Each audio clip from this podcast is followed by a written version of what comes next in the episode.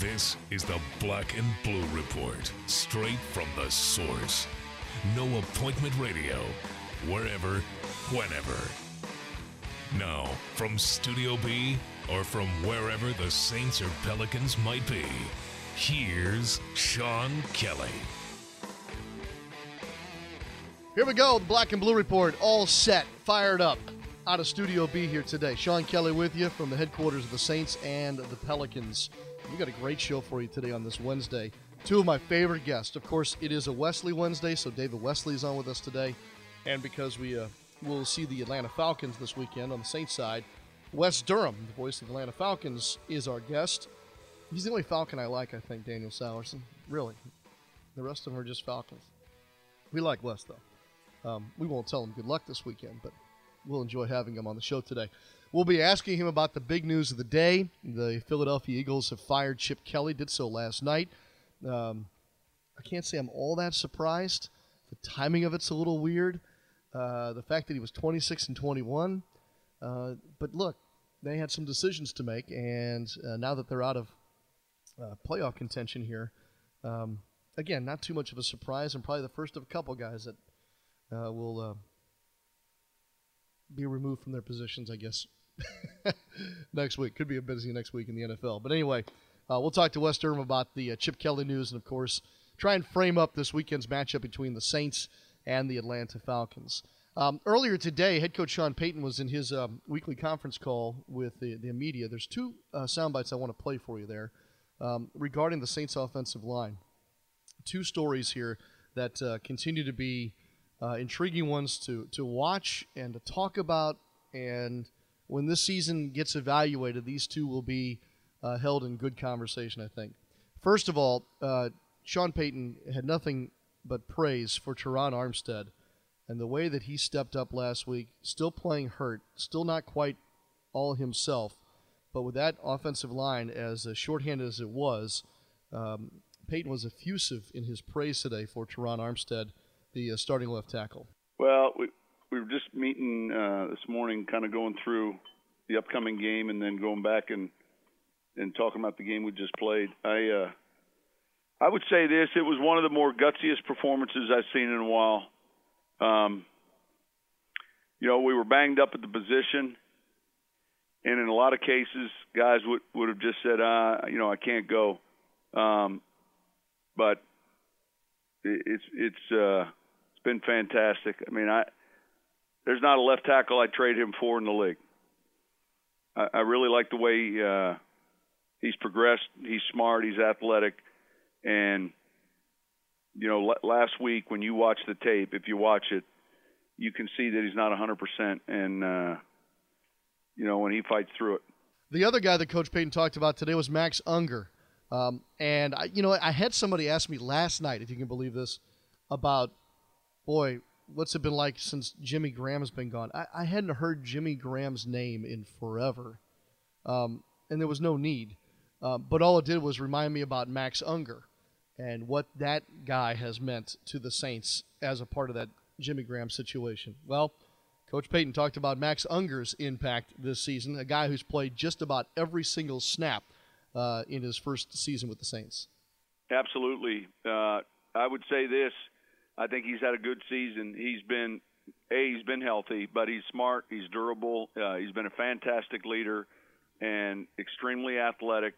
Uh, I, I love the prospect. I mean, just watching him each week, you know, there's a there's a certain readiness you're going to get, and uh, and I think I think it's key with some of the younger players on the offensive line. All right, so that's basically the the most important piece of what Sean Payton had to say this morning. The Saints are back to work today, full on preparation for the Falcons and the season finale this weekend. Pelicans are practicing today, uh, game tomorrow night against the Clippers. We'll talk about that before the show is over, but we'll take our first break. When we come back, Wesley Wednesday with David Wesley and then Wes Durham of the Atlanta Falcons. Ever been surprised by a bill? A big bill that's higher than expected? Entergy's online tools let you take control. Try level billing so there are no surprises. Pick a due date that works for you and sign up for alerts to remind you when your bill is due. Make your bills fit your budget. Don't wait another month. Take action today at EnergyIdeas.com. That's the power of people. Entergy. Join your New Orleans Pelicans Thursday, December 31st at 7 p.m. at the Smoothie King Center when the Los Angeles Clippers tip off against your New Orleans Pelicans. Come out and ring in the new year with the Pelicans during our Smoothie King New Year's Eve celebration. The first 8,000 fans in attendance will receive a Jrue Holiday bobblehead courtesy of Smoothie King. Tickets are going fast, so don't miss out on any of the fun. And call 525 Hoop or visit pelicans.com to get your tickets today. The Harlem Globetrotters bring their 90th anniversary world tour to the Smoothie King Center for two shows Saturday, April 2nd. Witness some of the world's best athletes execute unbelievable feats of ball handling, trick shots, and comedy. It's the team's most epic tour in 90 years and a lifelong memory in the making. Score your tickets at Ticketmaster.com and don't miss your chance to get in on the action at the Smoothie King Center, Saturday, April 2nd at 2 and 7 p.m. Guess what day it is? Hump Day? Well, yeah, and it's Wesley Wednesday on the Black and Blue Report. The man has a, a, day named after him now, essentially. It's Wesley Wednesday, and therefore David Wesley joins us here on the Black and Blue Report. We'll have a Wes of another kind, Wes Durham from the Atlanta Falcons, still to come today on this Wednesday. But we'll start off with our own guy in house here, the analyst for Fox Sports New Orleans, former player, David Wesley. Happy Wednesday to you. Happy Wesley Wednesday to you, David. Uh, happy Wesley Wednesday to you as well, uh, Mr. Kelly. Uh, good to talk to you here on this Wednesday. I'm I'm I'm raring to go. Um, looking for a couple of wins uh, before the new year, or one win before the new year. Yeah. Speaking of the new year, this is the last Wesley Wednesday of 2015. Do You find yourself a little nostalgic here this morning? A little bit. A little bit. Yeah. It's raining. Uh, maybe that's that's an omen. it's a bad Wednesday it'll be a bad year. But oh come on, I, I really think I know. I, I'm just playing. I think this team can can turn it around. Uh, you know, a lot needs to happen. Um, and, and you know what? What what I what I will say about this team, and I and I and I said it when this team all got together, and that was last year to start the year. Is now you have a lot of guys who can do a lot of things. Who is going to sacrifice and and you know, Tyree can get you 20, but he's not going to get you 20 every night. He he just it's not beneficial for the team. Gordon can go out and get you 20. He's not going to get you 20, and it's going to look bad. It's going to be like, why is this guy inconsistent? Can you consistently go out and get you 12? Can you defend consistently? And what what guy is going to say in this in this this era of free agency, money, uh, personal goals. Who's going to sacrifice for the team?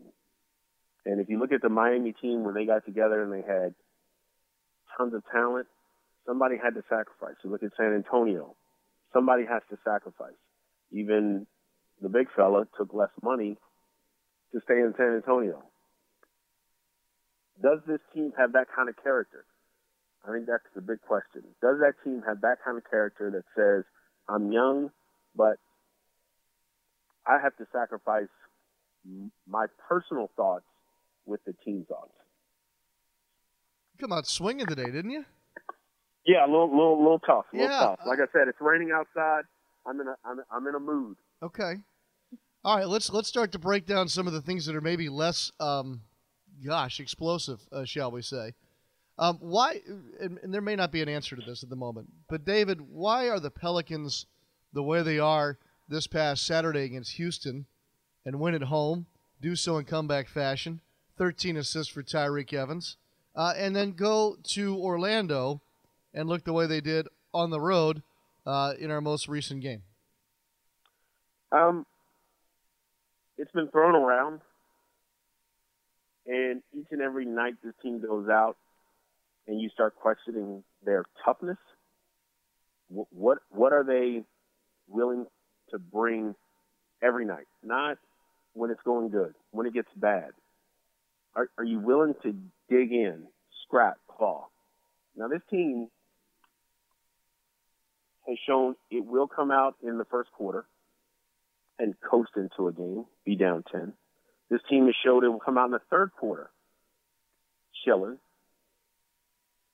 and and lose the third quarter. In their last ten games, they've lost eight of ten third quarters. Now they're five and five in their last ten. So I'm just talking mentality. I'm not talking what the stats say because you can you know you can have a bad third quarter, win the fourth, and, and win the game. Last game they won, they lost all four quarters. So um, in those 10 games, they've had five double digit deficits. And they're one and four.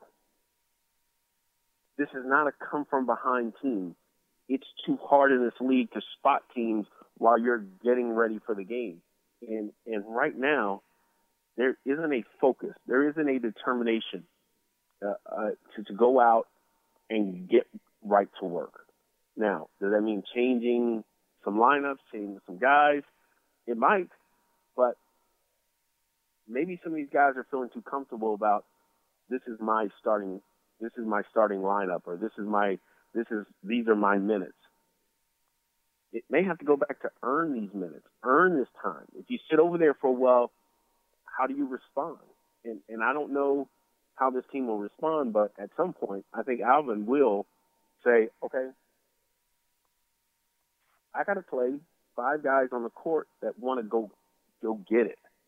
And some nights you can look out there and see that it's not it's not five guys together, even though Alvin substituted all five after less than two minutes uh, in the third quarter. It's not all five guys, but it'll be two or three. It'll be two.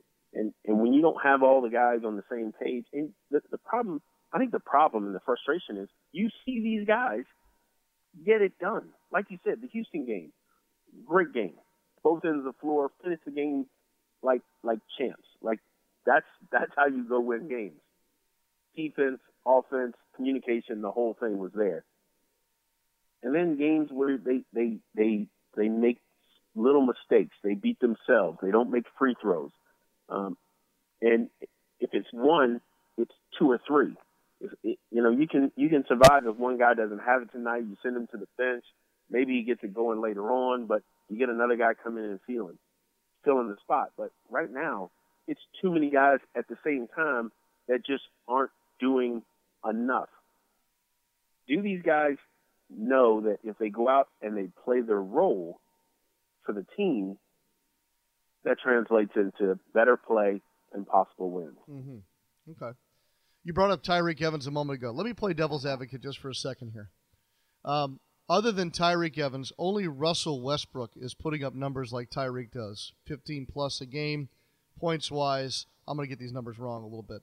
Um, Mhm. what is it? Seven and a half rebounds a game, eight assists per game, something along those lines, right?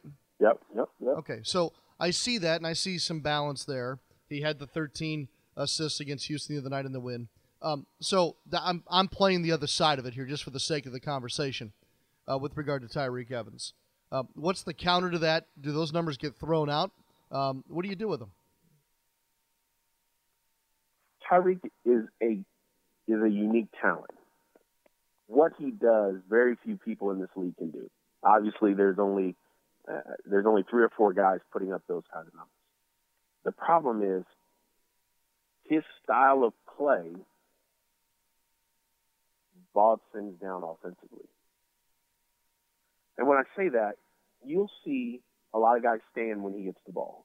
When he catches the ball, the ball stops. Now, not always, but a lot of times, and especially when the team is struggling, he has that ability to go get his own shot. But it takes him five, six, seven dribbles to get that shot. So everybody stands. And then if you'll watch, he'll go into his Sir Mix-a-Lot, give the ball up because he's been cut off. And what is what does his teammates do? Give him the ball back. So there are there are many possessions where you see him with the ball the majority of the shot clock. And therefore that means that's five guys standing, that means nobody's going to rebound, that means nobody's, you know, fired up to run and get back because they just watched a, a, a an individual show and it starts frustrating. Then the next time it's my turn. Then it's my turn. Now you got three or four bad possessions. Now you have a 10 point deficit and, and they haven't figured out how to get out of that mode quick enough. You get timeouts, you get a mad coach, you get yelling and screaming, and then they go out and you know they they, they you can see the effort. It's just not consistent sometimes. Yeah. Um, one more question here for you. Uh, Anthony Davis was quoted again after the Orlando game as saying, "We didn't," and I'm paraphrasing here. We didn't match the intensity of our opponent. Um, there were things that we were lacking in, uh, and it starts with me. Uh, and again, I'm paraphrasing, but the, the key thing there at the end is him saying it starts with me. Fans are hearing this now on multiple occasions. If I'm not mistaken, you play with LeBron James. I want to say you play with Tracy McGrady, right? I'm trying to think of franchise players that you were with.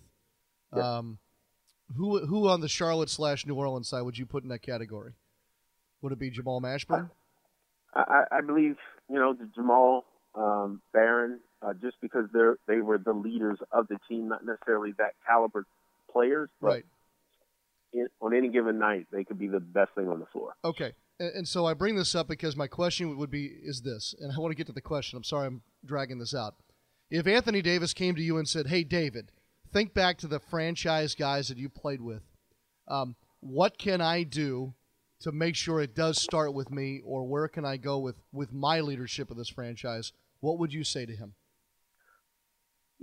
and and and and I wouldn't even be speaking so much about these other guys, but for me, there is not a take charge attitude, and that that's that's what it's about a take charge attitude. Now you were here when Baron was here, and you watched him completely just take over a playoff games. Now Baron too didn't give it enough, and it's and listen, it's easy for me to sit here and talk about give enough. I, I played I played one way but I wasn't the guy. I wasn't expected every night to give you 25. I wasn't expected every night to give you 15 assists. I, I was expected to defend, play hard nosed, and that's the only way I could play to survive in this league. But the guys that can play at that level more often and for longer stretches of games are the ones you talk about their greatness. If Anthony Davis wants to reach greatness, he has to have a determination. I want the ball. I'm demanding the ball. I'm going to make plays for my teammates on both ends of the floor because he has that capability. So when he goes through a quarter and takes one shot, that's a problem. Mm-hmm. I, there's there's never a game where he's supposed to take one shot, and I don't care if he's double, triple. I don't care if everybody on the floor is around him because if they are, then everybody's getting wide open shots. There's not a confusion. So if he's demanding the ball and he's going to the block and he's posting up and he's playing with force, this team is going to have great success because yes, they're going to have to double. There's going to be kickouts. The defense is going to be playing catch up. There's going to be a wide open shot, drive to the basket, easy dunk, all those kind of things if every player on the team buys into that, that's what this system is. Ball movement, body movement, open shots. When they play like that, they look great. You're thinking, oh man, this team can play with anybody in the league. When they don't, they are as bad as any team in this league. And too many times, certainly they started out the season where they didn't have all their guys. That is evident. But now that they do, and they need to win games, there are teams that they need to beat. And Orlando was there to be beaten. And you never want to come out of a game saying that they outworked us. And too many times you're saying, yeah, we didn't match our we didn't match their intensity. That's a problem. Why not? These games are coming perfect in a perfect way. They're not necessarily back to backs. They're they're they're they're a day in between. They're they're they're not two or three days where you kind of lose rhythm. Guys need to show up. Production needs to be done if they're going to make this run for that eighth playoff spot. Well, I think we pretty much just put the uh, whole thing uh, in a nice, neat holiday package for everybody, don't you? Yeah, I don't think I put them in a holiday mood, but No, I know. uh, yes, it, it is a holiday package only because it's the holidays. That's right. And um, and happy New Year to you. And I look forward to more Wesley Wednesdays 2016 style coming up. I do too, and uh, hopefully they'll get better, and we have good things to talk about, and wins, and, and everybody's cheery, and everybody gets on the same page. It would be awesome. I love talking about good play. Yep. I love talking about Pelican wins, and I I, I love these guys. I, I wish the best. I want these guys to succeed in in all aspects. So hopefully, 20 uh, the last game of 2015 will be a good one, and 2016 will get much better. I agree. I'm with you on that. Please don't wear the baby New Year outfit tomorrow night, please. Uh, I'm, I'm, I'm trying not to. Okay. I, I might have to dig him out. All right. Well, we'll see. Clippers and Pelicans tomorrow night, Smoothie King Center. Uh, Drew Head Bobblehead Night. Uh, David and Joel, of course, on Fox Sports New Orleans with Jen Hale. And, of course, uh, coverage on the Pelicans radio network. A Wes of a different kind here in a moment as we continue on this Wednesday at the Black and Blue Report.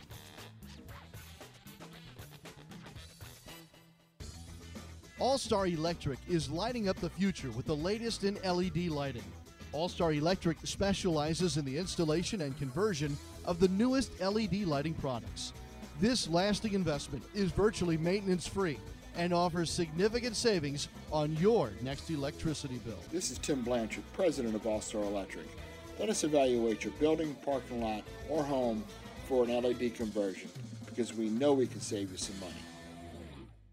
Fall is here, which means there's a new purpose to get excited about at Smoothie King. It's time to bundle up against the weather outside and give your immune system a little extra support on the inside. At Smoothie King, we're blending our new Immune Builder smoothies to help you stay strong all season long. Fortify your body with more than 2,000% of your daily vitamin C and all natural immune supporters like vitamins A and E, zinc, and selenium. Try a mixed berry or orange Immune Builder smoothie today. Only at Smoothie King. Smoothies with a purpose. Welcome back to the Black and Blue Report, the podcast for Saints and Pelicans fans. Welcome back to the Black and Blue Report. We already had one Wes on, David Wesley. Now we turn our attention to Wes Ooh. Durham. Yes, yes, Ooh. Mr. Durham. Uh, You're in good Nice. company today. I'm in excellent company. I'm way above my pay grade when you talk to David Wesley. Yeah. A great player. Yeah, great guy too, and uh, great show having you guys both on here. The voice of the Atlanta Falcons is with us as the uh, Saints and Falcons get to get set to renew acquaintances here to end the regular season on uh, Sunday. Hey, Wes, first of all, uh, happy New Year to you. Um, Thanks. Yeah, I appreciate that. And uh, uh, let me ask you this before we get started. Maybe the news of the day here. Your take on Chip Kelly being fired by the Philadelphia Eagles at about 7 p.m. Eastern last night. Well, I, I'm probably guilty of saying last uh, April and early May, Sean, that I thought he was the biggest free agent in college football going into last year. I just didn't think that what had transpired in Philadelphia was going to be healthy unless they won.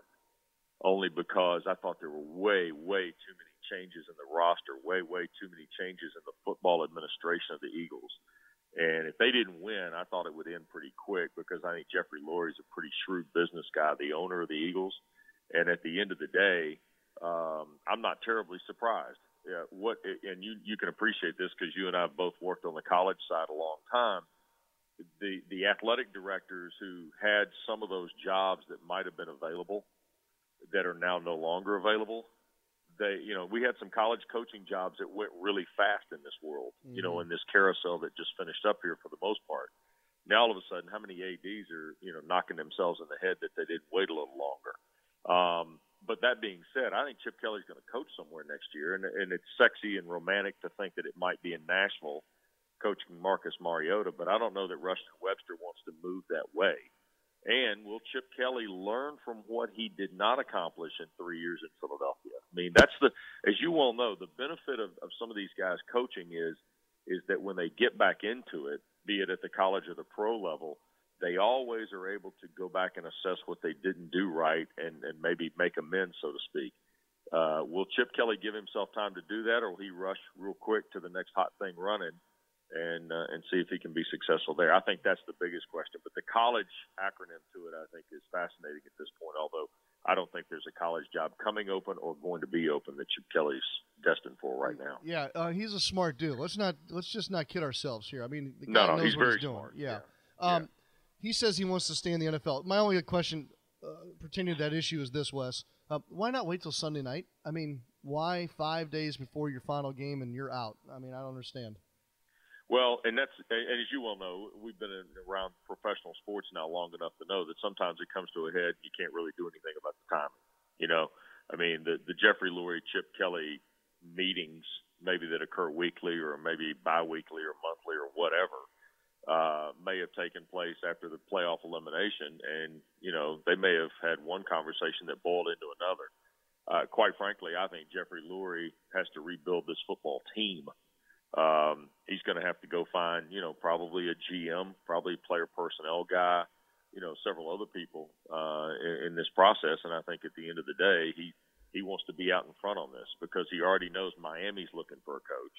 Tennessee more than likely is looking for a coach. So, you know, he he wants to kind of get ahead of the curve a little bit if he can. Now, how much can he get ahead of the curve? I don't know, but uh, it'll be fascinating because the NFC East is a train wreck now. I mean, it's an absolute mess. I mean, you know, it, it's bizarre as to how bad that division was this year. There's always one. I mean, last year we were bemoaning the fact that the NFC South wasn't all that yeah. sexy either. So, you know, uh, it's cyclical. I understand that. And as you mentioned, I think we're looking at probably four to five openings right off the bat come next week. Mm-hmm. So we'll see about that. Hey, Falcons and Saints this weekend. Both teams are coming off of a uh, a win, but yet the conversation is so much different than the last time we talked. Specifically for Atlanta, Wes. How has this thing changed since the last time these two teams met? Well, it's interesting because you know, really, New Orleans.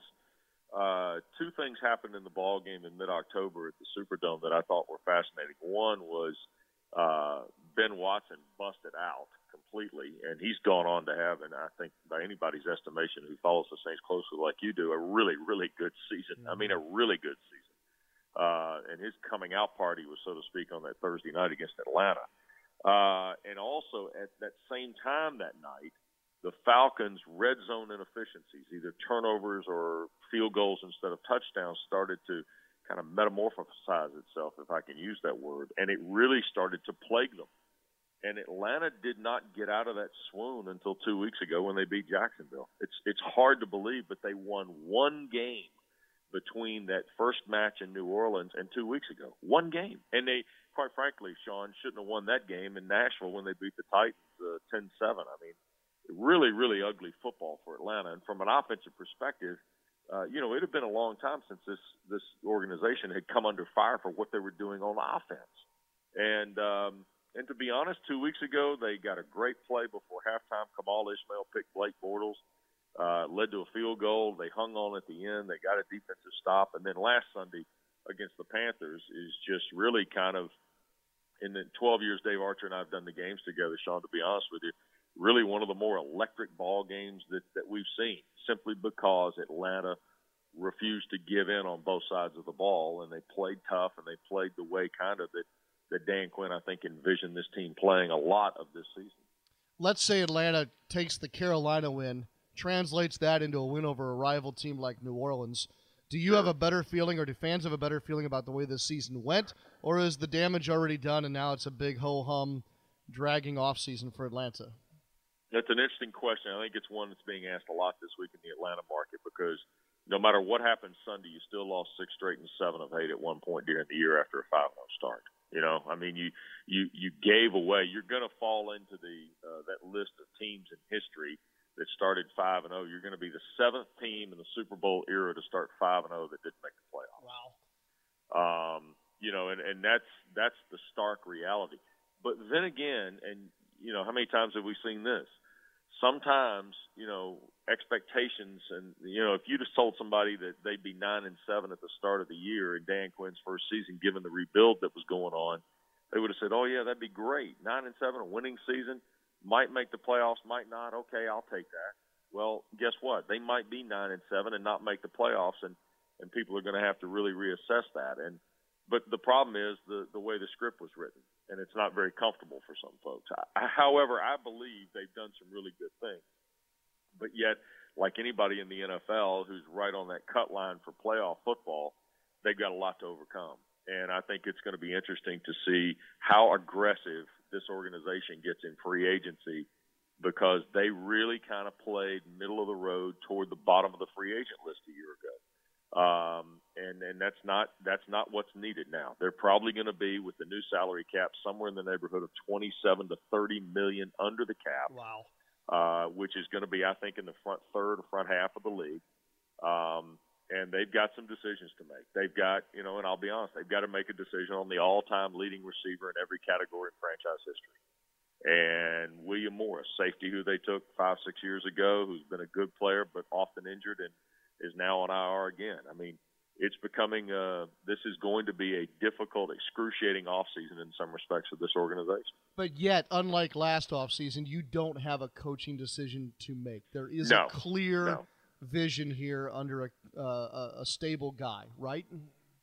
Yeah. Oh, yeah. No. Dan Quinn's done a really nice job. I, I think there may be some staff tweaking that goes on, and, and it, that happens with everybody, I guess. But um, that would be the only move that you would see would be a, a spot here, a spot there. And I'm, I'm not even sure at this point if I'm even discussing a coordinator. It may be just a, a spot position guy here whose buddy gets a head job or something of that nature. Gotcha. Uh, the Saints have clearly shown that um, Sean Payton, Drew Brees, and that and that core was was pleased with the culture of the locker room. Uh, and while it was going to have its share of growing pains, uh, this team has shown that, hey, look, you know, this is not where we wanted to be, but by no means are we going to walk into the offseason here. Um, so, right. in that sense, uh, I think that that makes Sunday's game interesting, especially coming off the win this past Sunday. Uh, but on the Atlanta side, when you look at how you want to frame this one up this Sunday, what will be your process? Um, a couple of things. One, I, I think you always, when you've been eliminated from the playoffs and you know this is the finality of the season and you know there is nothing out there for you after Sunday at, you know, 4.05 Eastern time, you know, what, how, do, how do you react this week in your preparation? Who, who has a sense of urgency for a game that there is no urgency, if you know what I mean? Mm-hmm. Um, I think it's fascinating where New Orleans is because – uh, you know, and I was looking at my card from the first game to this game. I mean, somebody like a Tim Hightower who's involved now. Um, you know, you get the defensive guys, the Danell Ellerbes, and guys who are playmakers on that side of the ball for them. Uh, and then this, you know, perceived script of Brees and Payton and, and what all that means. You know, how, how emotional, if there is something there, will that be for that team? In Atlanta's case, I think there is this sense. Now, I don't know how significant this sense is, Sean. I think there is this sense that there are some young guys, and and I could spot one or two for you: a Tevin Coleman, uh, a backup at running back, um, a Justin Hardy at wide receiver, uh, maybe even a Nick Williams, who's a free agent guy in a slot at wide receiver. There is this sense that there are going to be some young guys that will get on the field because they need to know where they fit going forward, if that makes sense. Um, I don't know, and, and I hate to say that because it, it also gives you the perception this has got a preseason feel to it, and I don't think that's the case. I think there is that sense of urgency factor. Quinn wants to put these guys on the field, put them in a meaningful snap with something of significance on the line, and in this case for Atlanta, it's a winning season. And and quite frankly, even though this is the 50th year of Falcons football, winning seasons, even though since 2008 they've you know had uh, five out of the last eight, um, they still haven't uh, been this franchise that you associate with the Pittsburgh Steelers and Dallas Cowboys no. of the world. Well, yeah. So the idea being that I, I think they really do want to see how this uh, how some of these young guys react, for lack of a better term, I guess. I, I think with those things all in mind, I, I'm I'm kind of anticipating a pretty pretty enjoyable football game on Sunday, to tell you the truth. Oh, absolutely. I, I think this is well. First of all, it's Saints Falcons, and you you and I both know that that makes it different than you know Saints versus anybody and Atlanta versus anybody else too. Um, the the irony for me is going to be how does how does this tempo of the how does the tempo of the game go? You know, does one team get a you know 10, 14 point lead, and then how does the other team react? Because I I think when you lose that sense of urgency for postseason football, I think that's one of the things you have to deal with at the end. I I've seen teams like you know Atlanta three years ago riding off into the sunset of a 13 win regular season, and they fall behind to Tampa and ultimately lose a game, and everybody's so so. We get a week off and play again. And then I saw a team in 2007 where Bobby Petrino had quit on them, and they rolled up 53 on the Seahawks at the end of the season. Mm-hmm. So you know you see it both ways, and I'm always. Rich McKay one time told us in our radio pregame at the end of a season, it's it's really one of the more fascinating dynamics of professional sports. You don't have anything to play for beyond the end of this game. So where is your sense of urgency? And it's a lot more about the guy sometimes than it is the team. And collectively, do you have enough of those guys that want to make a difference on Sunday? That's the thing. When you put enough of those agendas together, if they're all pointing in this Mhm. right direction, it can be pretty cool. So, Yep. no doubt about it. Uh, Wes Durham here with us, the voice of the Atlanta Falcons. You're also working a, uh ton of college basketball while I've got you here. Uh, lastly, is there a guy or two that you're going to see or you have seen that uh, perhaps I might want to keep my eye on as a possible NBA guy down the road? Well, I can give you, you know, I'll give you three or four um, uh, guys that I've seen so far that I think are fascinating. Um, of course, everybody knows you got one in your own backyard there with Ben Simmons at LSU, who everybody's, you know, gone gaga over, and rightly so. Pretty talented kid, especially for his size. Um, there are a couple. I, I think uh, another freshman to keep an eye on. There are two at Florida State, Malik Beasley and Dwayne Bacon, who I think are really talented wing guys. Uh, it's hard for me to project them at the next level right now. Um, I will tell you this: I, I'm, I saw Xavier last week in a non-conference game with Wake Forest, uh, Sean, and I love uh, like uh, Jalen Reynolds, the big kid inside. Trevon Bluiett at the wing, who can really score. Edmond Sumner's a redshirt freshman. I think Chris Mack's really got one of the of the. If, if, if you can be undefeated in top ten in the country and be called a sleeper, he's got one. um, but uh, I really like Xavier. Uh, gonna see Duke on Saturday um, and uh, twice this week, and really looking forward to seeing the development of Grayson Allen. I saw him in the ACC tournament live a year ago. Thought he was playing some decent minutes, but really finished the season strong, and uh, and has obviously taken Duke to the next level. I have seen the one guy I will tell you who, who may take the ACC by storm from a scoring perspective is uh, Anthony Cat Barber of NC State. Um, he single-handedly carried them to a win last night against Northeastern, and uh, and probably will be a guy who I think will lead the ACC in scoring. He is a six-three guard who can score it in a variety of ways and has become a very serviceable defender and is a pretty good assist guy. So uh, NC State, I don't know what kind of year they're going to have once the league gets cranked up here starting this weekend, but uh, but I think Cat Barber is uh, is a pretty talented guy who has matured by staying in college, and this is his third year, and he is uh, he's a completely different prospect than he was as a freshman. Yeah, because I hadn't, I didn't have him on my radar, but I'll be watching now. That's for sure. Yeah. Yeah. All right. Um, I would say all the best this weekend, but you know better. Um, otherwise, great 2016 for you and your family, my friend. Thanks, and and let me uh, also since uh, since you and I do this a lot, let me we said something on the air last Sunday uh, during the Panthers game, and, and we are all pulling for Hokie Gajan. Uh, and I know he's in a in a big fight, and uh, and all of us in Atlanta, even with the rivalry aside, and we said it on the air last week. I hope folks this time of year, uh, when you think of folks in the holiday season and and support those that are in a tough spot. Uh, we are thinking of Hokie, and we wish him a speedy recovery. Look forward to seeing him back next fall, and uh, be glad to see Jim on Sunday. But uh, we certainly will miss not having Hokie there. Yep, well said, and it means a lot. Thank you, Wes, and we'll pass on those uh, well wishes to uh, to Hokie and his family this weekend. Thanks, So, man. Yep. All right, Wes Durham with us, voice of the Atlanta Falcons, Saints and Falcons on this Sunday to wrap things up, and we'll wrap up the Black and Blue report right after this. Join your New Orleans Pelicans Thursday, December 31st at 7 p.m. at the Smoothie King Center when the Los Angeles Clippers tip off against your New Orleans Pelicans. Come out and ring in the new year with the Pelicans during our Smoothie King New Year's Eve celebration. The first 8,000 fans in attendance will receive a Jrue Holiday bobblehead courtesy of Smoothie King. Tickets are going fast, so don't miss out on any of the fun. And call 525 Hoop or visit pelicans.com to get your tickets today. Life is busy. You need healthcare that can keep up. At Ochsner, we get that, so we've made our care more schedule friendly, like offering same day appointments. Need a primary care physician, a pediatrician, an OBGYN? We'll get you in to see someone today. Many of our specialists are available the same day, too. And with health centers all over Greater New Orleans, there's bound to be one near you. Many are open late and on weekends for your urgent care needs. And if it's something serious, Ochsner has you covered with nationally ranked care for your most complex conditions. Want additional convenience? Now you can make appointments with many of our physicians on our website. And once you become an Ochsner patient, You'll be able to do even more online, like email your doctors, see test results, and refill your prescriptions, all with a simple click. Make an appointment today at ochsner.org or call 866 Ochsner. Ochsner, healthcare with peace of mind. Does your boss know you're listening?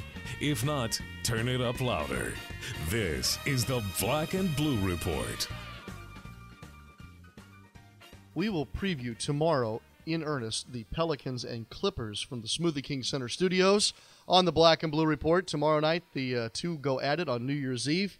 Should be a fun matchup, even without Blake Griffin. And tomorrow night is also another giveaway at the Smoothie King Center, as uh, we will have our first bobblehead in quite some time. Jrue Holiday bobblehead night tomorrow night, courtesy of Smoothie King and uh, the Pelicans back home, where they are seven and six this season. Uh, we will talk Clippers and Pelicans, uh, as I mentioned, on tomorrow's Black and Blue Report, and we'll also, uh, for one more time this season, have Jim Henderson, the voice of the New Orleans Saints, on our program, and that will wrap up our week. No Black and Blue Report on New Year's Day. We'll uh, we'll ease into 2016 next week, shall we say, and hopefully be talking about a great weekend as the Pelicans will play uh, twice, and uh, the Saints obviously uh, the one time against Atlanta on Sunday. Thanks again to the voice of the Falcons, Wes Durham, for being on our program today. David Wesley, too. Thanks for making us a part of your Wednesday. We hope that you have a great rest of your Wednesday, hopefully dry. Um, if you're in the Gulf South, I doubt it. But uh, we'll talk to you tomorrow. Looking forward to that on the Black and Blue Report. For Daniel Salerson, I'm Sean Kelly. So long for just a while. Thanks for listening to this edition of the Black and Blue Report. If all goes well, we'll be back tomorrow. Tune in each weekday at 12 p.m. or at your convenience exclusively online at NewOrleansSaints.com and Pelicans.com. Follow your teams direct from the source, the Black and Blue Report. Bye.